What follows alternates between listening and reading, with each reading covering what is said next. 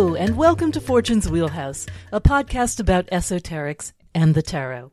I'm Susie Chang, and my co host is Mel Meleen.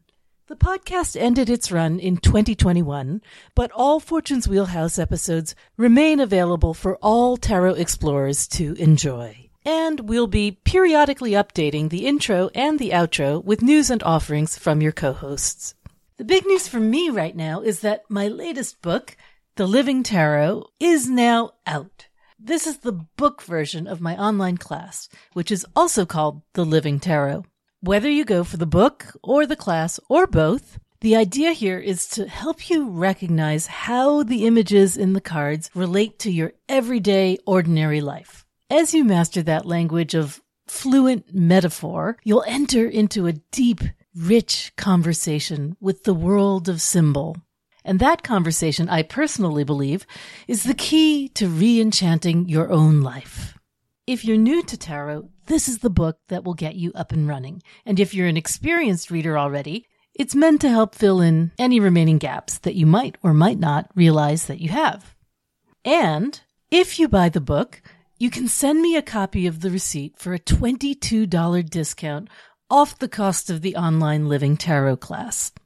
If you're in the online class, you get a monthly Zoom meeting with me and other students, feedback from me on the major assignments, and if you graduate, a one question reading from me. Oh my God, guys, it's such a good deal. If you'd like to send me your receipt, you can do that at tsusanchang.com slash living tarot book. tsusanchang.com slash living tarot book. Now, here's what Mel's been up to. She's just rebuilt her tarotcart.com website, which has a new info page about Thoth inspired decks and a blog feature with weekly tarot articles. She also has a new auction site for one of a kind creations, out of print items, prints, and original art, and that's at tarotcart.auction. Mel's first deck, the Rosetta Tarot, is back in a new large edition. It's the same size as the large edition of the Tabula Mundi Tarot, if you're familiar with that, and it has vibrant borders with English titles and correspondence symbols, and the card backs are printed with metallic ink. That's available at tarotcart.com. Mel will also soon be launching a new ceremonially rendered talismanic tarot. The major arcana are based on their descriptions in Aleister Crowley's 777, and the minors are based on the magical images of the decans, also from 777. I don't know about you, but I'm very excited about Mel's new deck. For info about when the new tarot deck launches, and auction listings, and new tarot editions, and article links, and special sales, you can sign up for Mel's newsletter via the link at tarotcart.com. As for me, I've also just created a new thing I'd like to tell you about. You know the Nine of Swords in Rider Waite Smith? If you're like me, you may have noticed the beautiful blanket on the bed of the person having a nervous breakdown in that card. All my life, I've wanted that blanket, and recently I created my own. It's got red roses, hand drawn by me, and zodiacal glyphs on a blue patchwork background, and I made it while Mars was in the second decan of Gemini. If you're listening to this podcast, you'll know why that's important.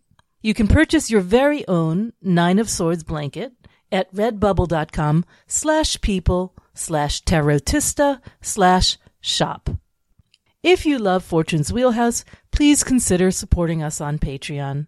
Your monthly donations allow us to keep these episodes on the air for our many repeat listeners. And you also gain access to the archive of hundreds of posts and articles that we wrote for our original Patreon supporters. You can sign up for a one-time or recurring donation at www.patreon.com slash Fortune's Wheelhouse, thereby cementing your legacy as a superhero of the astral realm and earning our undying gratitude. Once again, that's patreon.com slash Fortune's Wheelhouse. And now, Here's this week's episode.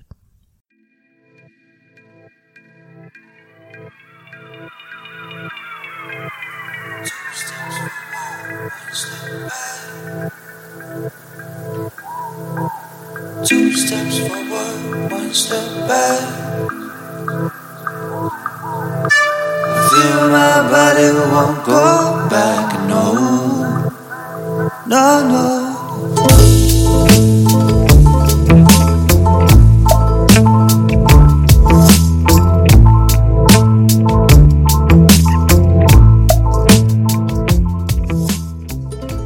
Okay, hi everybody. We are back and we are going to be talking about the zodiacal sign of Cancer the Crab and its manifestation in all ways in esoteric tarot. Excited to do this. The cards that we will be covering in this episode are the cards of Cancer. So first of all, the zodiacal major of the chariot, which is associated with Cancer, and then the three decanic minors, the two, three, and four of cups associated with the three decans of Cancer. Uh, we will also be talking about the court cards. That means the queen of cups for the two and three of cups, the first and second decans of Cancer, the third one belonging to the Prince of Wands or Knight of Wands. And then we can also touch upon, besides the major arcanum of the chariot, we'll also talk about the hanged man, which is the elemental major of water. And, uh, I guess the ruler of Cancer is being the moon. We can talk about the priestess a little bit as well. Priestess or high priestess. Uh, in terms of the technical specs of Cancer, it is a nocturnal or night or yin or feminine uh, in polarity sign. Uh, it is of the elemental triplicity of water. It is of the cardinal modality or quadruplicity. Uh, this is our second one of those, the first having been Aries. And its ruler, of course, is the moon. There's all kinds of dignity details to talk about as well. The moon is in rulership. Uh, Saturn is in detriment in Cancer. And Jupiter is exalted in Cancer. And Mars is in fall in Cancer. I think that covers it. All right. So let's dip a toe into the waters of Cancer, shall we? Our first water sign, all the seas and oceans and rivers of the world are ours mm. to explore. You know, the figure of the crab is such an interesting one. I looked a little bit into the etymology, why cancer is associated with, you know, the disease of cancer, which I think is kind of a bummer for those who have their sun in that sign. Cause, you know, you want to look up your horoscope and you enter in mm. cancer and you get terrible things. The word was karkinos in Greek. That's just the word for crab. Farce. Yeah. And mm. I think the Interesting. The etymology that I saw didn't relate so much with the shell, which I thought it would, as with the pincers, the idea that a metastatic tumor in cancer Caused from carcinogens. Yeah, caused from carcinogens will kind of spread out like the pincers of a crab and kind of look like that a little bit. So it makes me think of, you know, Carcer, the prison, but I think that's a Capricorn thing, which is mm-hmm. on the same axis. Yes, actually. interestingly enough, isn't it? Yeah. Yeah, you'd think. It's interesting also, you know, if you think about that Cancer Capricorn axis with the moon on one end rulership and Saturn and rulership in Capricorn, they are the quickest and the slowest. Yes. know, on each, Yep. either end of that chain of being. The most changeable and the least changeable. Yeah. Well, Saturn too is the, like the furthest out and the coldest. The moon's interesting because it's, has no light of its own, so it's kind of Mhm. cold, but it reflects the light of the sun, the warmest. Yeah, and it speeds through the sky, you know, changing sign faster than any other celestial body. Mm-hmm. Uh, whereas Saturn is the slowest if you're not counting the outer planets, Uranus, Neptune, and Pluto. Another interesting thing is the, the exaltation and fall, the Jupiter being, you know, the planet of growth and Cancer really has a lot of those growth qualities to it. It's, you know, incredibly fertile sign. Mm-hmm. Maybe that's why Jupiter does so well there, in a sense. It's also cold and watery, and Mars is in fall, so Mars does not do well in Cancer, being hot and fiery. Yeah. So a lot of the themes of Cancer, you know, have to do with its changefulness, have to do with its nurturing and fertility, the mother, mothering aspects of, The other thing that's interesting is Cancer's position on the zodiacal wheel. So, you know, like all the cardinal signs, Aries, the last one we did was on the horizon, the eastern horizon, Mm. the beginning, the sunrise, whereas Cancer's at the nadir. Mhm. midnight and kind of like the home base, you know? yes, yes, the the, home base of the, home. the zodiacal wheel. Right, right. And that's definitely something you notice with the with the cancer archetype that home is so important. Home needs Mhm. to be safe. In fact, it's so safe you just carry it around with you all the time. There's no place like home. yeah, the crab in its shell is is ever defended. We'll be talking about the chariot, but a lot of people wonder why the chariot is associated with cancer, which is such a maternal, tender sign. Uh, but and why is it associated with this warrior figure? But what's more important to defend than the home, right? Right. What's what's more fierce in nature than the mother bear, you know, protecting its cubs? Exactly. That's something you don't want to mess with. Yeah, and uh, I was listening to their observations from uh, Kelly and Chris and Austin on the astrology podcast that you know cancer represents the the primordial wellspring, the origin of life, that which must be Hmm. protected at all costs. hmm Yeah, that's interesting too because it's it's cardinal water. Mm-hmm. And, I- The and first where onrush. is water really most active? It's those deep, deep undercurrents of the ocean. And, and, you know, that's, Mm-hmm. that's cancer's reach into the subconscious, Mm-hmm. those deep undercurrents of feeling. And that is their motto after all is I feel. I feel exactly. And you know, that's a really interesting motto in the sense that like, if you're an underwater creature, you do have a sense of touch that is highly developed. Like Mhm. all of those vibrations that are transmitted by the water are Yeah. information for you. You feel everything. You're sensitive to touch. hmm And that's, uh, that's part of that as well. Super sensitive. It's a real, uh, again, like once again, each time we switch a sign, there's like a real contrast between the sign that came before. And here Mm. again, you know, we had kind of the superficiality and, and restlessness and flightiness of Gemini as it goes out into the community and networks. And then in Cancer, it goes back to the home and the family and the tribe. It becomes much more of a, you know, kind of tribal thing. Yeah, there's the airy detachment versus the watery uh, connectedness, you know, not being separate at all. It- attachment. That's the word I'm From- looking for. From detachment to attachment. yeah, the the pincers, the claws, the Yes. the having and holding and not letting go. Um, Yes. and whereas the the sort of direction of the story of Gemini is to sacrifice and give up one half of you know to separate from and divide and Cancer's up not giving half. up nothing. Gav- no, not indeed. no, no, it's holding on. It's a incredibly tenacious sign.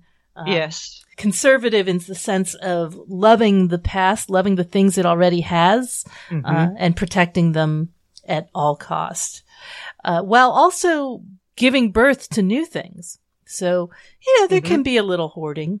oh yeah, they definitely have hoarding tendencies and, and accumulation of money. They're definitely mostly very much into saving and accumulating money for security and in food too, like food Mhm. hoarding. That's a cancer thing. Yeah, we talked a little bit in the Taurus episode about the similarities between Taurus and Cancer in terms of fertility, in terms of um, in, in terms of love of possessions, in terms of snacks. I think with cancer, there's also the holding on to feelings. Like yes. they're not necessarily going to share their feelings with you. Sometimes they do, and usually when you don't want them to. But Yeah. you know, Yeah. the, this, there's a secretiveness and a taciturn quality where they're until they really trust you, or if they're hurt, they're not going to say anything. Right. You will have to read their minds, which is a psychic thing about the crab. You know, the moodiness isn't, isn't necessarily personal. It's just that it has to Mm. do with picking up on everything, you know, Mm. and being sensitive to everything. Um, Sometimes they do imagine slights where none exist.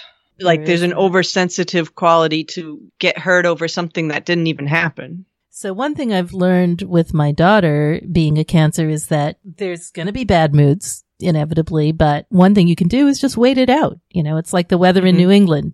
Five Yep. minutes later, ten minutes later, Right. the, the changeability of the moon. hmm only change is certain. you know, we're talking about changeability again, and that's a similarity, but also a difference with Gemini, where with Gemini, it's the changeability of thought or the changeability of Mercury. Whereas here we have the changeability of the moon, which is more changeability of emotions. Uh, yeah, of mood. Yeah, that makes sense. I couldn't decide on a snappy one line thing for cancer. I had too many, but I think I finally settled on the roots because they Ah. draw from deep wells, deep waters.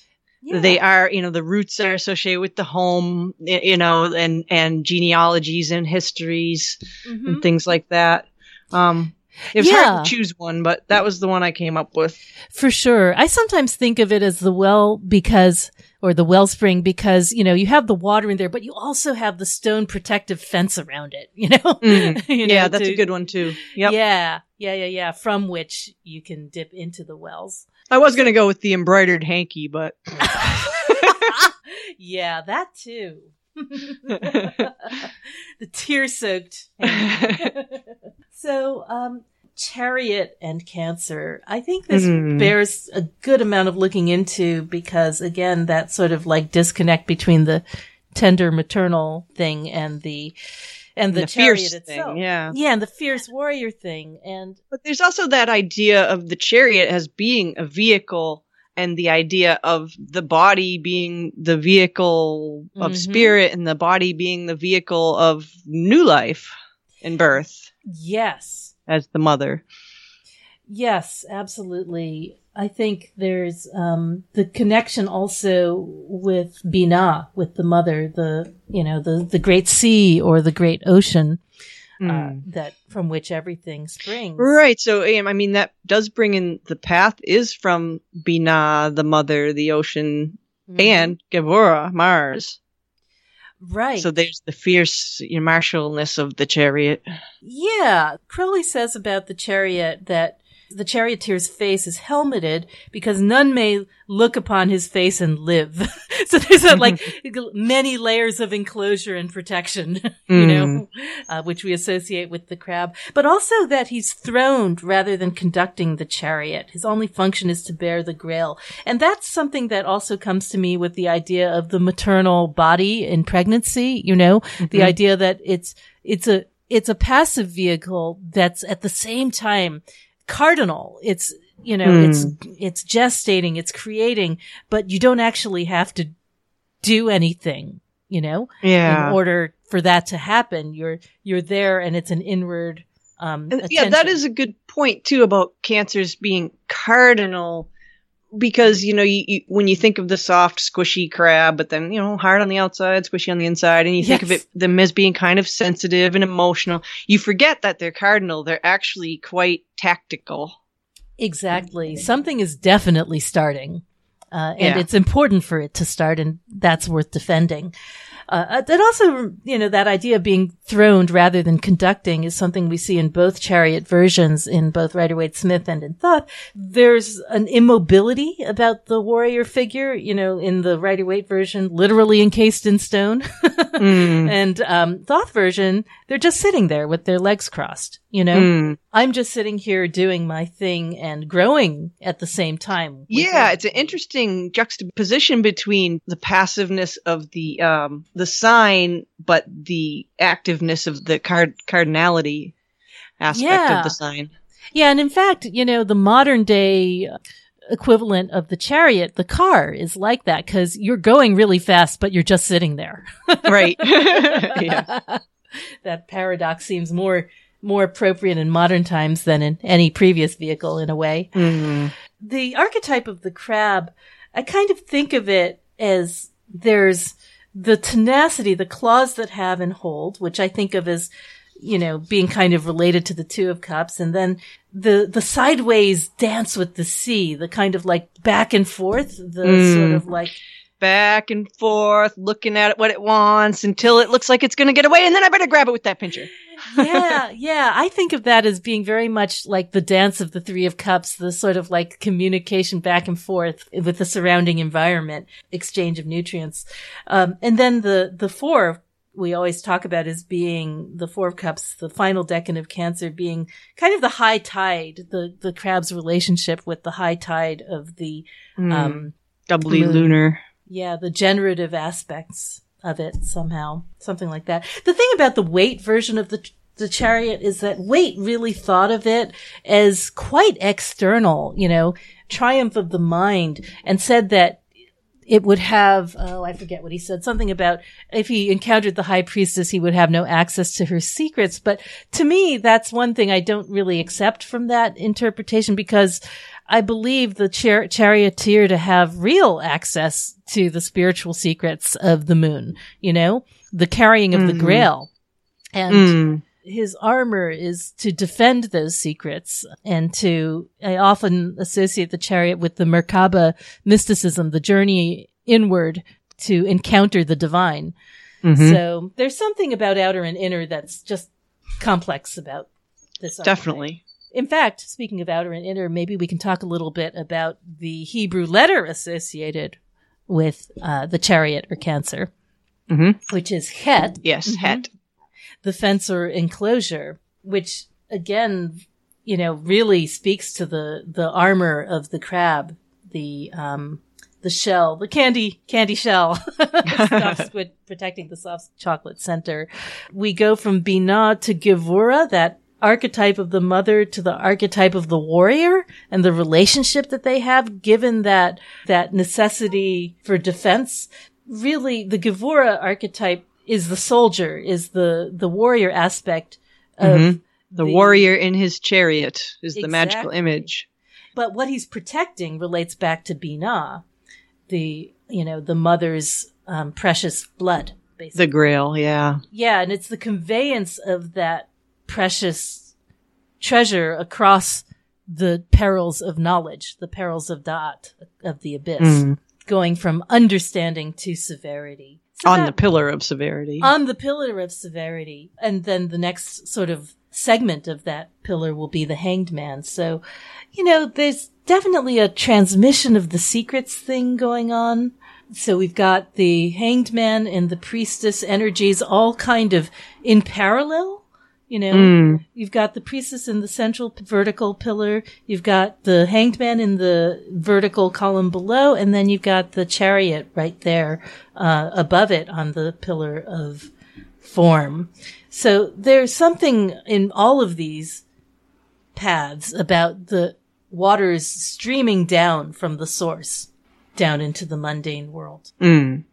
It's kind of interesting too to think of, you know, the grail as an allegory of the, the womb and the grail is the allegory of the womb because we also talk about gestation a lot in the two, three, and four of cups. Um, you know, the idea that the, the, the final stage of these cancer cards is being too full and uncomfortable and needing to be born. yeah, and the womb is one of the body parts associated with cancer. The other one, the breasts, Mm. that which feeds the, the young. Oh, right. And also the time of year, um, the summer solstice, uh, being Baby- considered Baby animals. baby animals and the beginning of the new year for many traditions. Um, Mm. the flooding of the Nile happened in Cancer, hmm I guess, Right. uh, uh, or And that's, you know, we're, around Leo. here anyway, that's when we start seeing, you know, in Gemini, we saw things pairing off, and now in Cancer, you start seeing baby Yeah. birds in the nest with the mother bringing them little tidbits of food. that's right, constantly back and forth with the food. Yes.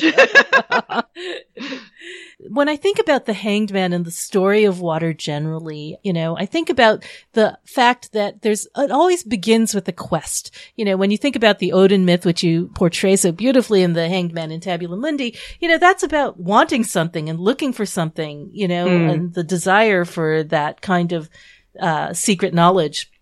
And so, yeah. you know, that's a part, whereas sacrifice is always a part of the hanged man, but it, we often forget that it begins with the desire for something because you can't sacrifice until, you know, you want something to sacrifice for. And the chariot provides that impulse. That Yeah, there's definitely a questing aspect to the chariot as well as a sacrificial aspect to, if you think of it as a, a maternal and gestation, there's a sacrifice there. for You sure. know, the, and the, the child is, is living off the body of the mother.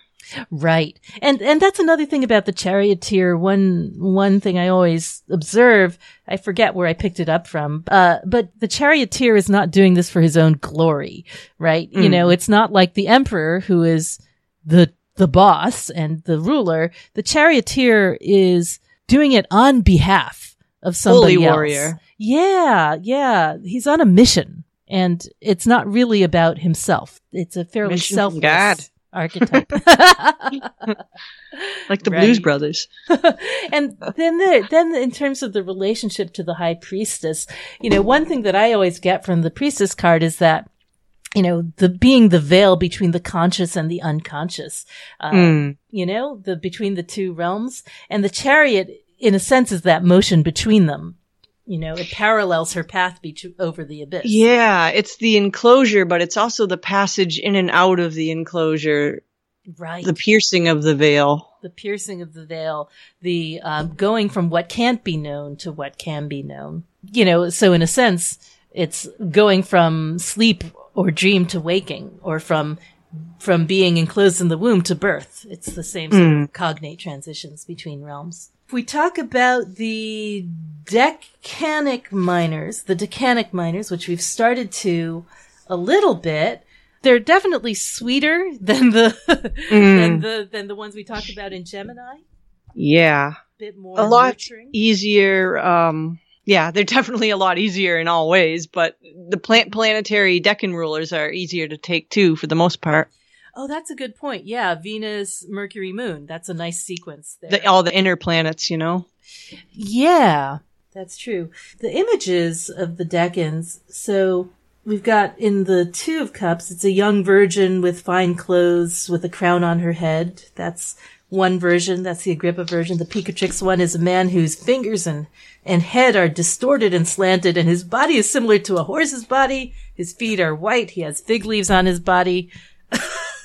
Kind of Yeah, hard to know what to make of that one.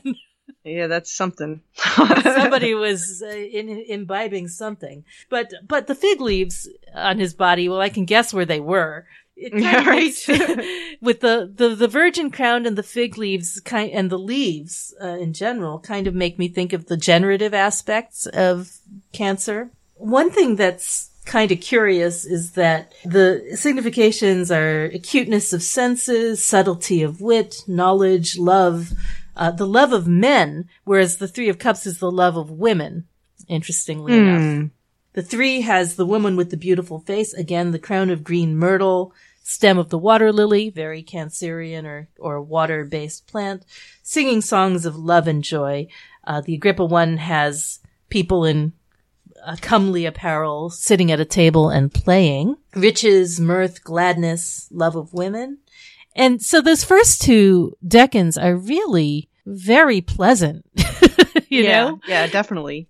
Yeah, there's a feeling of interest, Love and joy and games and wealth. And, Yeah, just Yeah. enjoying yourself and feeling safe. And, you know, I, I think of this as like, you know, all the things you can do in the walled garden of cancer. Yeah, that's the safety of the enclosure or the container. I think, Mm-hmm. uh, you know, I remember when I used to work at a Buddhist retreat Mhm. center, they called it, uh, one of the names of the place was a refuge and they called it the container, the safety of the container where you could practice and, and, and explore.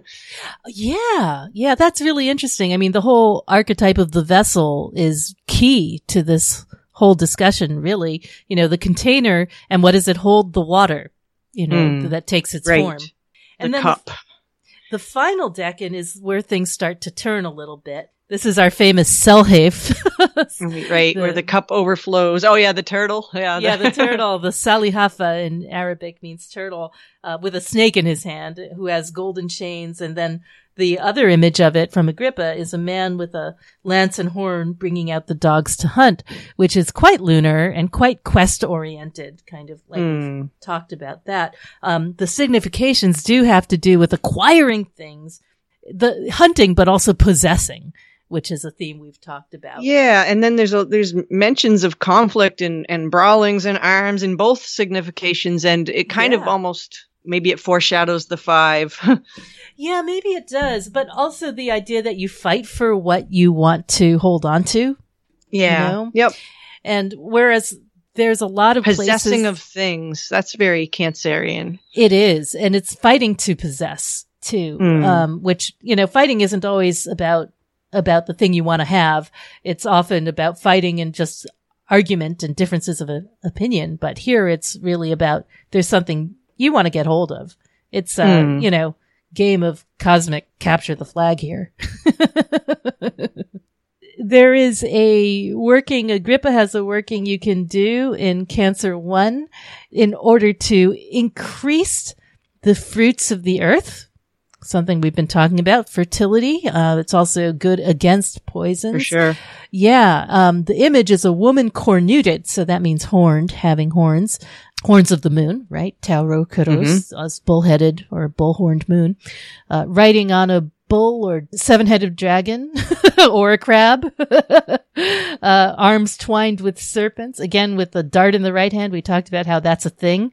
Left hand Mhm. has a looking glass. So that's the mirror of the moon. Venus. Yep. Yes. Or the yes, moon. Yeah. Yeah. Well, that, that card is the ruled by Venus.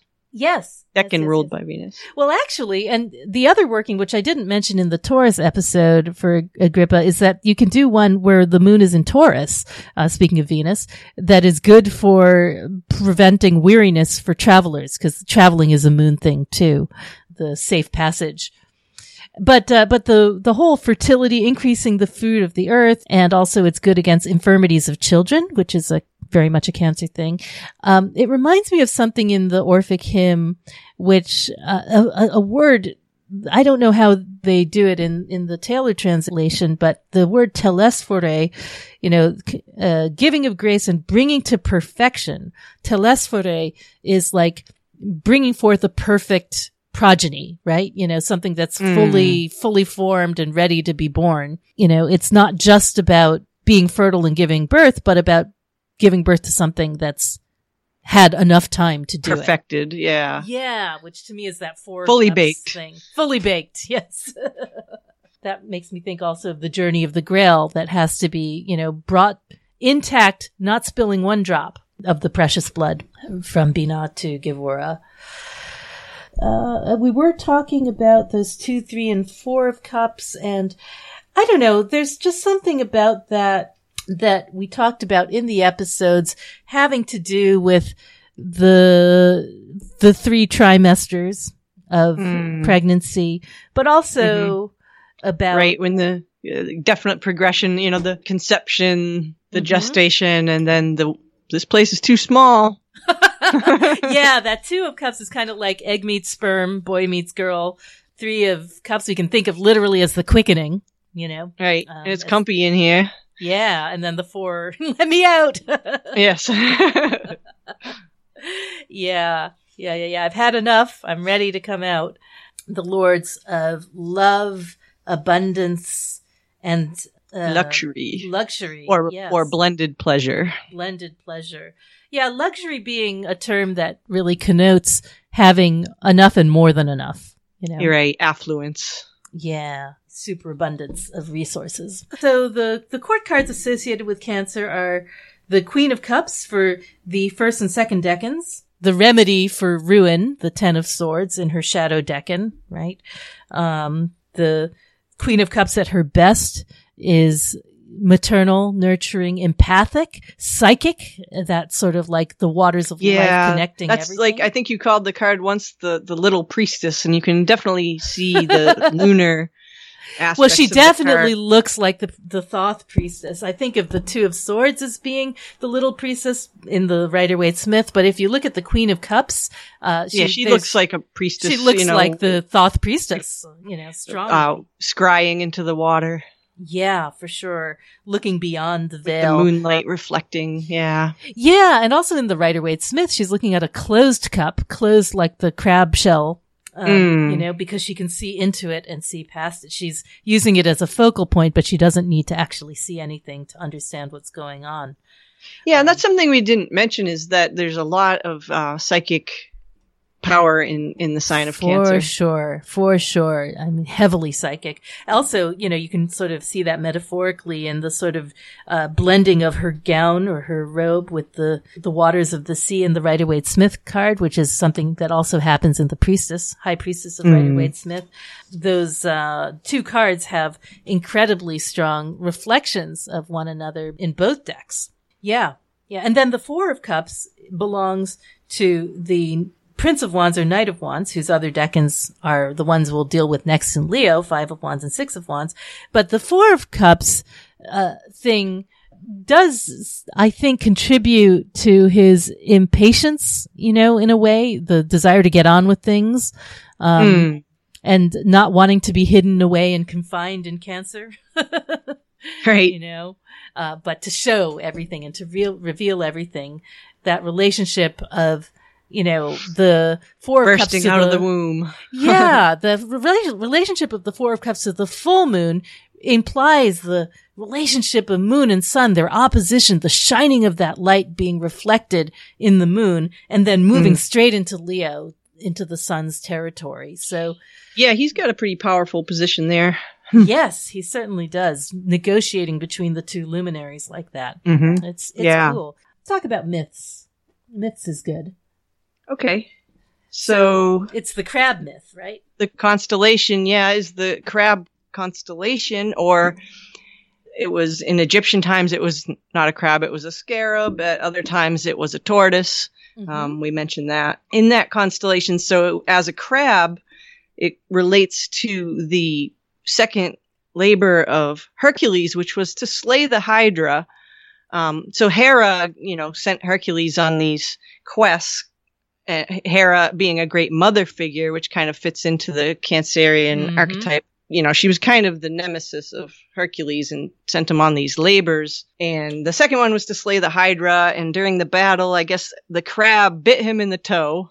hmm That's right. And uh, Hercules then stomped on the crab and killed it. And Hera rewarded the crab for trying, basically, and, and put him put him up in the sky. Or That's her. right. Yeah. The loyalty of the crab for helping her out. I've heard that maybe the crab had a relationship with the Hydra in some way where it saw the Hydra as a maternal figure. I don't know. Who knows they are why near crabs each do other what they in do? the in the sky. I mean, the Yeah. Hydra constellation is near the Crab constellation. Also, in the that sector of the sky is the Beehive Cluster M44, which is Mhm. kind of a very lunar thing in the sense that bees are all female.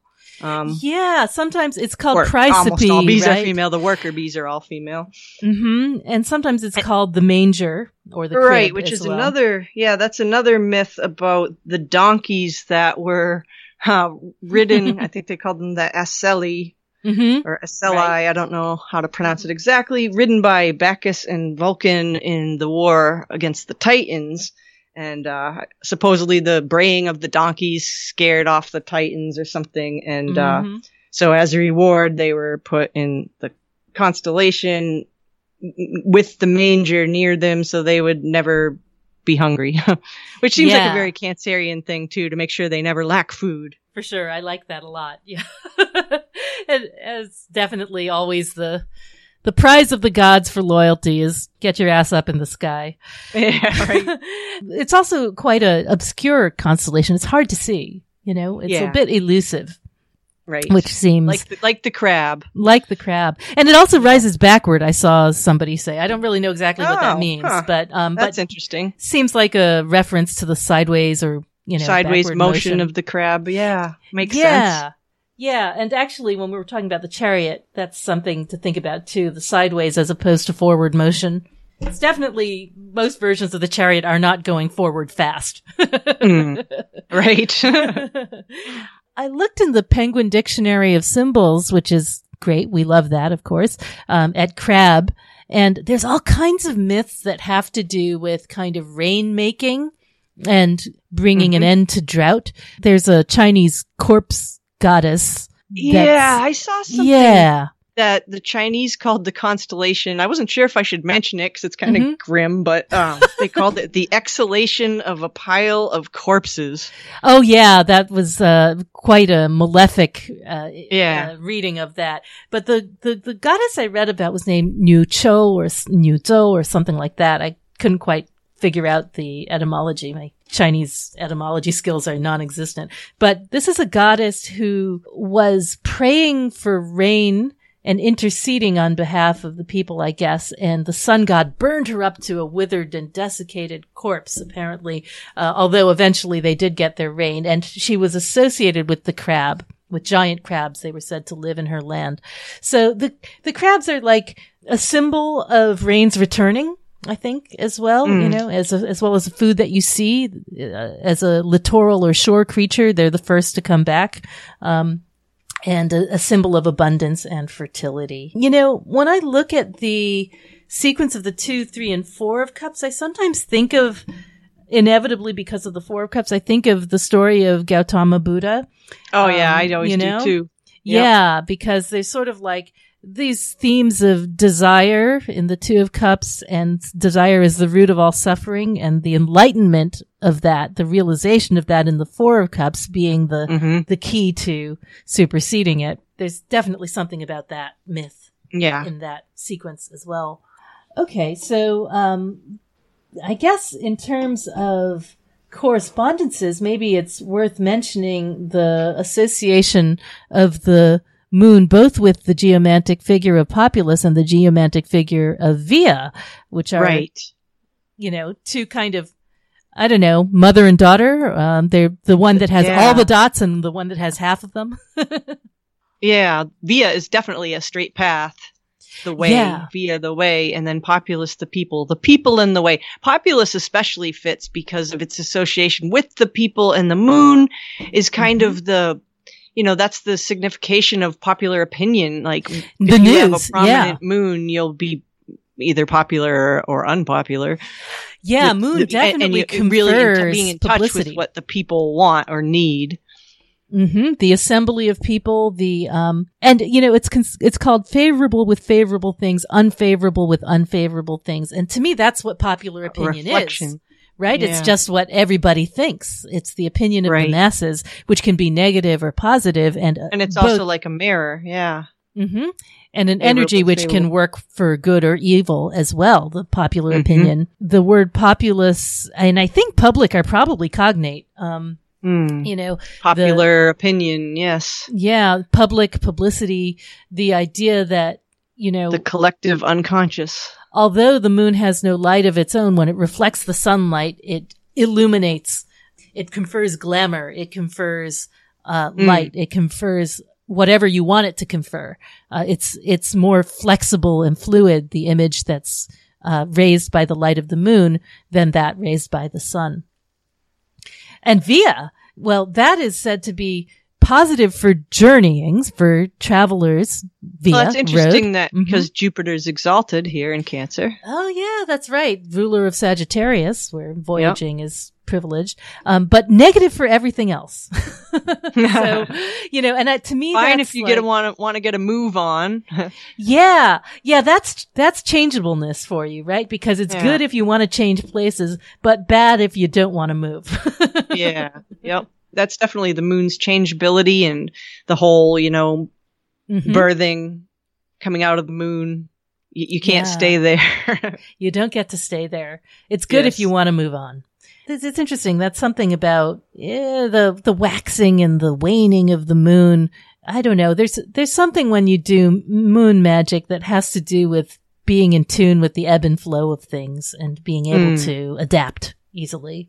Um, more correspondences. We talked a lot about the crab, but also dogs of the moon, horses, rabbits, Mhm. turtles, the sphinx. yep. Let's see. Vampires. oh, good point. Good point. Yeah, is that in the imaginary an- uh, animals and creatures Yep. of 777? That makes Yep. sense. Uh, trees and plants are, of course, watery ones like the lotus. Um, Any white flowers. yes. Lilies Yes. and water lilies, you know, things like that. Mhm. Cabbages and turnips, big, round, and watery. Yeah. Yeah. Any, any plants that live in the water, any, any animals that live in the water, um, snakes and, and fish and I like the the stone as being the pearl and also amber. Yes, that's interesting because ambergris, of course, is from the whale that Whale in the vomit? Sea, and amber it's yes, and amber itself is a, a, a resin, a fluid that's wept from the tree. Mm. Um, and in fact, you know, labdanum is the the scent associated with cancer, or onycha. Onycha, who knows what that is? Some people think, you know, that it was the the snail Is crustacean. the stuff that they used to comb out of the beards of goats? Yes, rock rose. And so that's interesting because the Cancer Ooh, Capricorn yeah, yeah, that is. That's neat. Um, and it is, you know, one of those resinous, sweet perfumes. Although, actually, in terms of taste, the taste of of cancer is supposed to be salty, like the sea, which kind of makes sense. Um, for sure. Oysters. Yes. Um, camphor also, and camphor and eucalyptus are are lunar. and milk. and milk. Yes, for sure. I often think of ice cream as being a particular Cancerian thing. Ice cream in a little vintage silver dish. Yes. Definitely Um, the vintage silver dish. dish. right. Um, stones besides amber, there's uh the drug sapphire. ergo. Oh, ergo. Yeah, the that the, the hallucinogen. Yeah. Um, chalcedony. I think of white stones as being very, um, very lunar generally. Um, hmm selenite and Moonstones, moonstone, yeah. of course. Yeah, yeah, yeah, yeah. Those, those for sure. Stones that are watery. Uh, you said pearls, I think. Yep. And also in places besides the watery places, lakes and swamps and seas, but also confluences of water, deltas, fertile deltas. Yeah. There's definitely, I think, almost every cancer person I've ever known loves the ocean. Yes, loves being near it. Yeah. hmm But who Um, doesn't love the ocean? But who doesn't love the ocean? Indeed. oh, we didn't do the magical weapons and powers. Oh, so right. uh, Yeah. hmm the magical weapon is the furnace.